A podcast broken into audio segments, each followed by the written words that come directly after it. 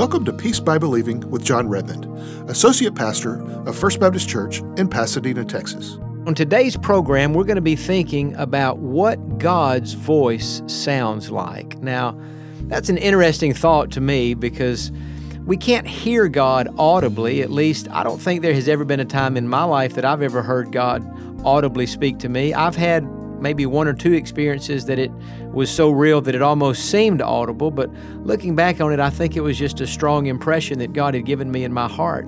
And so God's voice is different from other people's voices in that when we talk to one another, you know, we're talking with our vocal cords and they're listening with their ears. But when God speaks to us, He speaks in different ways. And so today, we're going to be thinking about what God's voice sounds like and how we can hear His voice more clearly. And I hope this sermon will be a blessing to you. Amen and amen. Thank you guys for leading us, and thank you for being in church today. Are you in a good mood? Say amen. amen. Hope you're wide awake. I, you know, somebody said something to me last week. I need a little interpretation, a little help understanding what this man meant by his statement. But anyway, it's a friend of mine. He and his family, faithful members of our church, he's an anesthesiologist at a fine hospital down the medical center. And last Sunday morning, after the 11 o'clock service, he came up to me right down there. There were a group of us talking. He put his arm around me. He said, You know, Jon and I have a lot in common. They said, Really? What do y'all have in common? He said, Yeah, we put people to sleep every week. So I didn't know how to interpret that. So, or maybe I do know how to interpret that, and that's what's bothering me. But anyway, hopefully you'll stay awake today. Open your Bibles, if you would, to the Gospel of John in chapter number 10. Today, we're going to be looking at one of the greatest metaphors in all of the Bible, and that is the metaphor of God being our shepherd and we being the sheep of his pasture. This is a metaphor we read in the Old Testament and in the New. Everyone is familiar with the 23rd Psalm, which begins by saying, The Lord is my shepherd. And what's the next part say? Shall not want. And then in the 100th Psalm, down in the second half of the third verse, it says, we are His people and the sheep of His pasture. And so the metaphor is God is the shepherd and we are the sheep. God is leading and we are to follow him. Now, in John chapter 10, Jesus taps into this metaphor and says something very, very interesting. Look in verse number 14 of John 10. Jesus said, I am the good shepherd, and I know my sheep, and am known by my own. So when Jesus said, I am the good shepherd, what he was saying is the one that David was referring to in Psalm 23 when he said, The Lord is my shepherd, is actually me. Jesus was saying, I am God. I am the Lord. The Jesus of the New Testament is the Jehovah of the Old Testament. It's the same person. Now, look in verse number 27 because this is what we're going to be thinking about mostly today. Jesus said, My sheep hear my voice, and I know them, and they follow me. Now, the first phrase in that verse is going to be what we're going to think about today. My sheep hear my voice. Say that with me. My sheep hear my voice. Jesus was saying, one of the characteristics of my sheep, my children, those who belong to me, is that they have the ability to hear my voice. Now, it's interesting in the ancient world and even in the Middle Eastern world today, if you have a bunch of sheep up on a hillside and they're eating or they're playing or they're uh, laying down sleeping, and then you have a shepherd down at the, uh, at the foot of that, of that hillside, what would happen is sheep would get mixed up with other sheep that belong that were supposed to be with other shepherds and so it would not be uncommon for you know if i'm a shepherd and you're a shepherd and three other people are shepherd and shepherds and we all have a hundred sheep for us to be taking our sheep out on the hillside and the sheep kind of get intermingled well when the shepherd got ready for his sheep to go to the next place wherever they were going, the shepherd would make a sound or he would call the sheep, and the sheep that belonged to that shepherd would recognize his voice, and they would leave the other sheep and they would follow their shepherd. But the other sheep, when they heard the voice of that shepherd who was not their shepherd, they wouldn't even look up. They wouldn't even stop eating. They wouldn't even think twice about stop playing or doing whatever they were doing.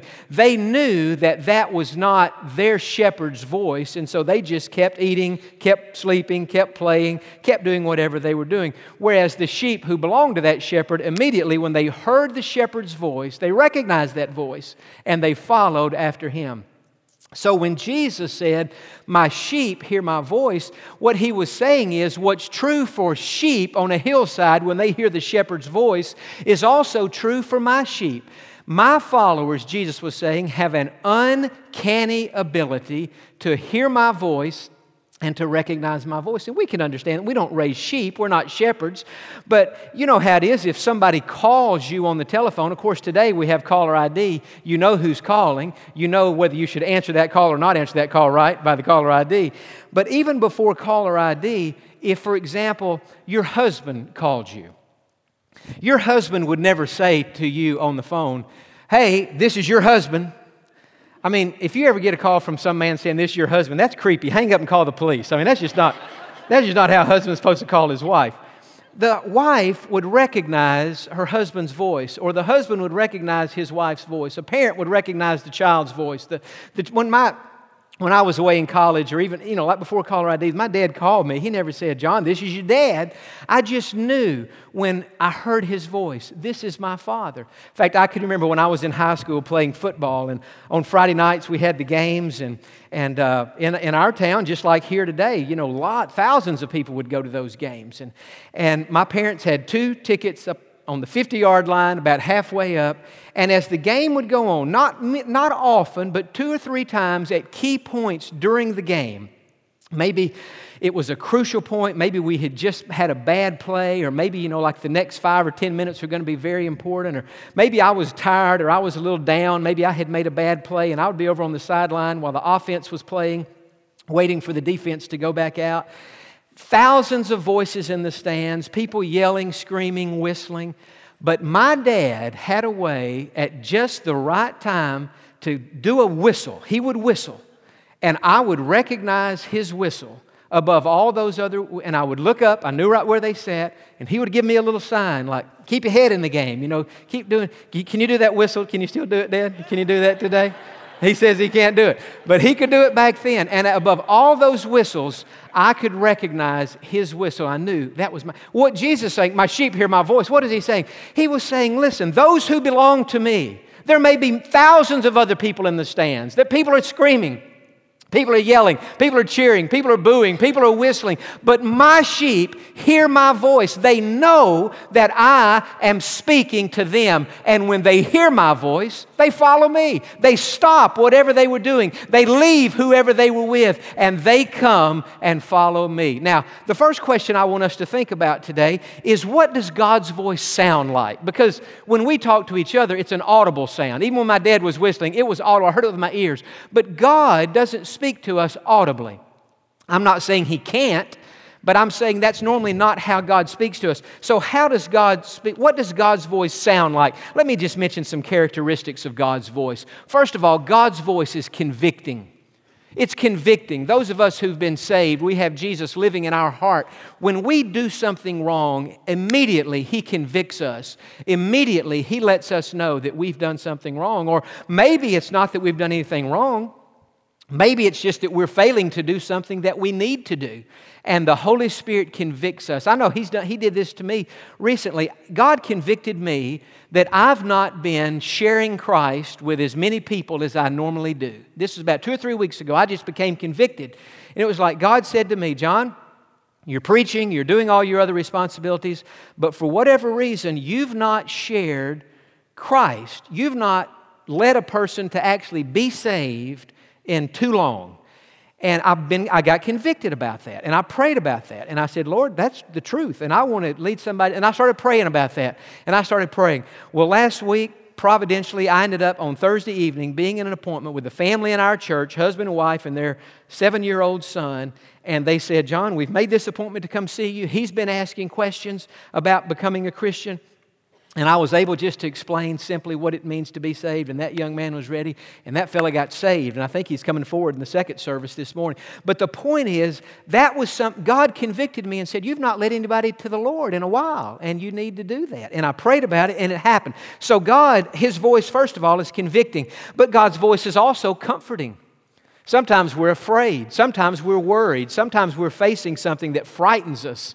I've been through lots of times like that in my life, and I'm thinking of an experience now. I had maybe a year or two ago, I was in a setting and I was a little bit nervous, and I was, I was by myself, and I just, I was just sitting there, kind of waiting for this whole thing to unfold, and God gave me a verse out of Psalm 46, verse 10. It's just like God spoke to me and said, Be still and know that I am God. He spoke that to my heart, just reminded me of that verse. And I, I thought, God, that is so true. But God's voice is comforting. See, the devil, when he speaks to us, he frightens us and intimidates us, but not God. God comforts us. And then God's word is enlightening. Sometimes in life, we're trying to make a decision. Should I take this job, buy that house, buy that car, enter that relationship? Should I join this church? What should I do? Is God calling me to make a decision for? And we, we don't know what to do. Or maybe we're just trying to plan a day. God, how would you have me to plan this day? And we pray about it. And God's voice, it, it He enlightens us and He shows us what to do. I was home a few, a couple of weeks ago, and I was kind of planning out my day, and I needed to go here and do this and do that. And and speak here and pray here and do. I had about five stops. And I had numbered out, okay, I'll go here first. Then I had numbered it one through five. And right before I left my house, I just had a thought that came into my mind. And it was like God said, The thing that you're planning on doing fourth, do it first. Because that was going to be the hardest of the five things I had to do that day, or the most time consuming. And so I'd move the fourth thing to the first thing, and I got it done. And then the rest of the day, I didn't have the pressure of doing that thing because it had already been done. Now that's not super spiritual. That's not that's not, you know, like over the top a, a, wow experience in life, but I'm saying as I was home getting ready to walk out the door, it was just like God enlightened me. And God gave me a thought. Go here first and it changed the, the rest of my day. And so God's vo- that God will give you a thought, and He'll do things like that. His voice is enlightening, and then God's voice is persistent. It's persistent. You know, all of us have thoughts that run through our minds. I mean, and sometimes we think, well, now, was that from God or was that not from God? Was that from me or somebody else? Or did the devil put that in my mind? Or, or was that from God? I've learned this when God speaks to us, normally He keeps speaking to us.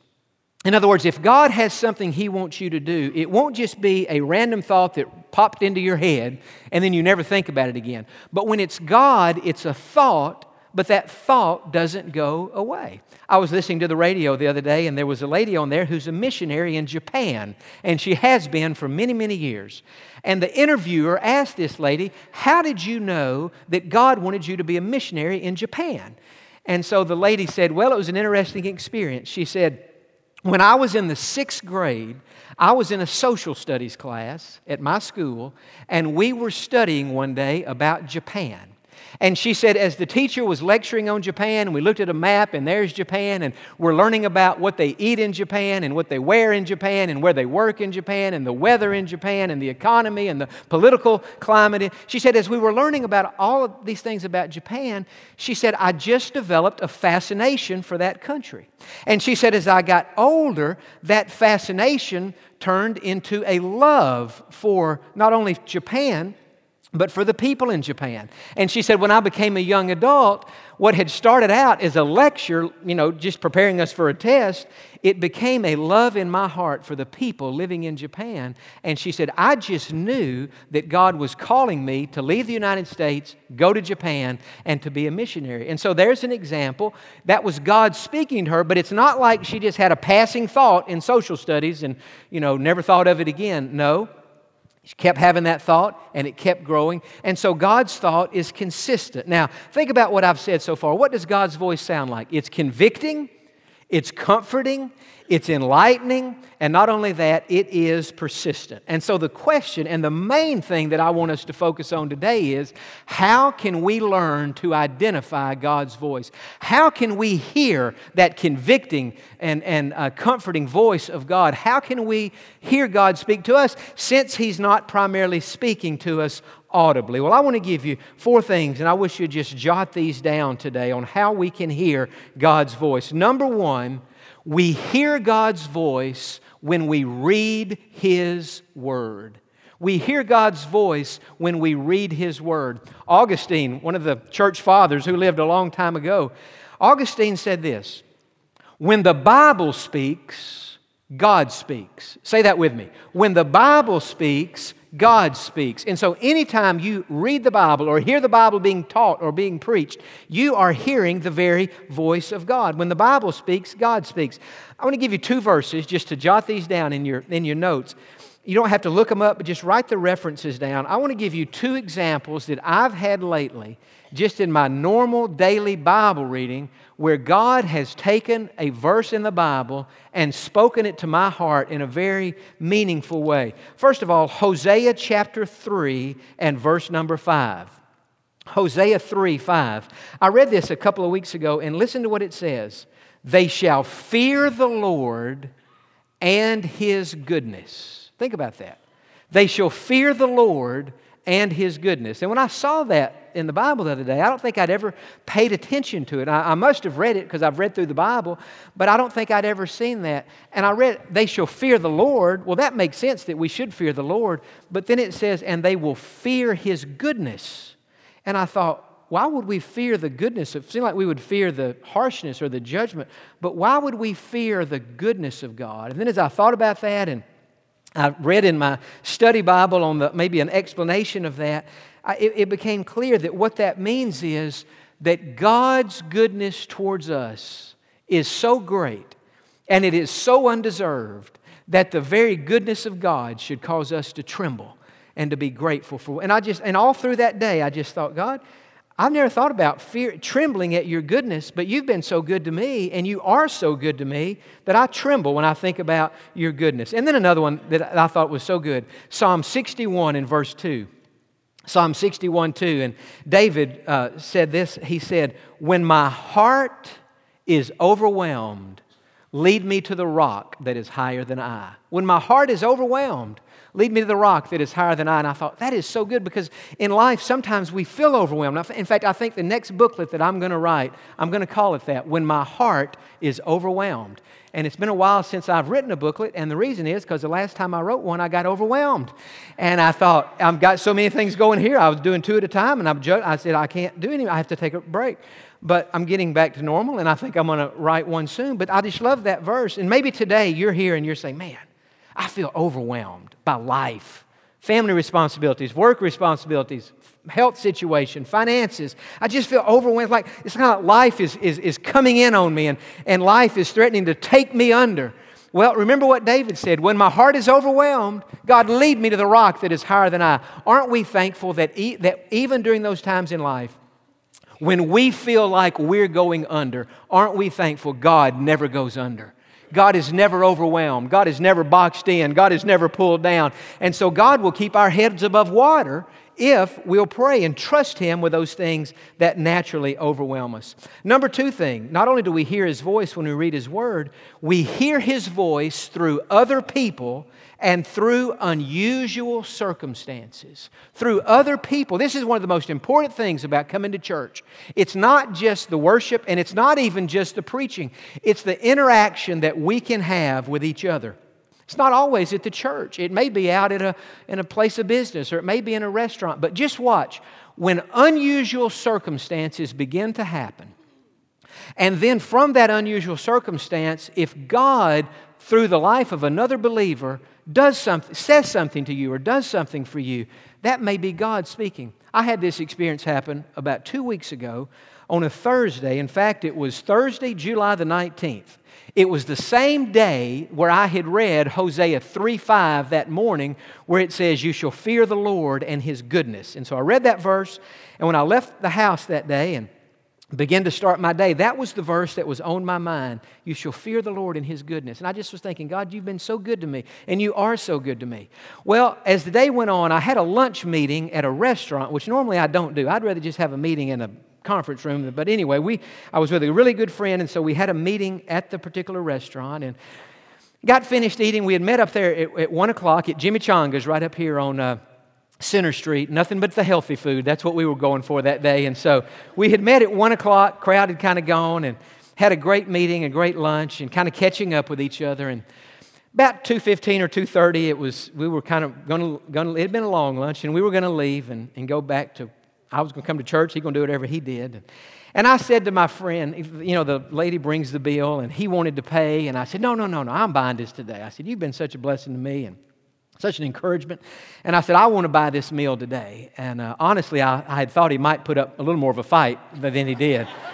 uh, when I first said it, I mean, you have to say that, you know, and I, I didn't mean it, but I, he, he let me go on with it, and so I was out 30 bucks. I mean, his meal, my meal, and the tip, there was 30 bucks.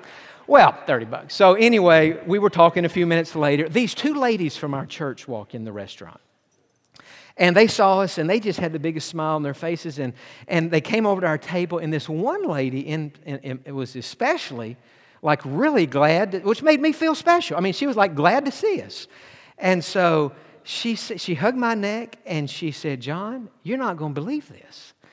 She said, when my friend and I, she said, we met at the church so we could ride up here together.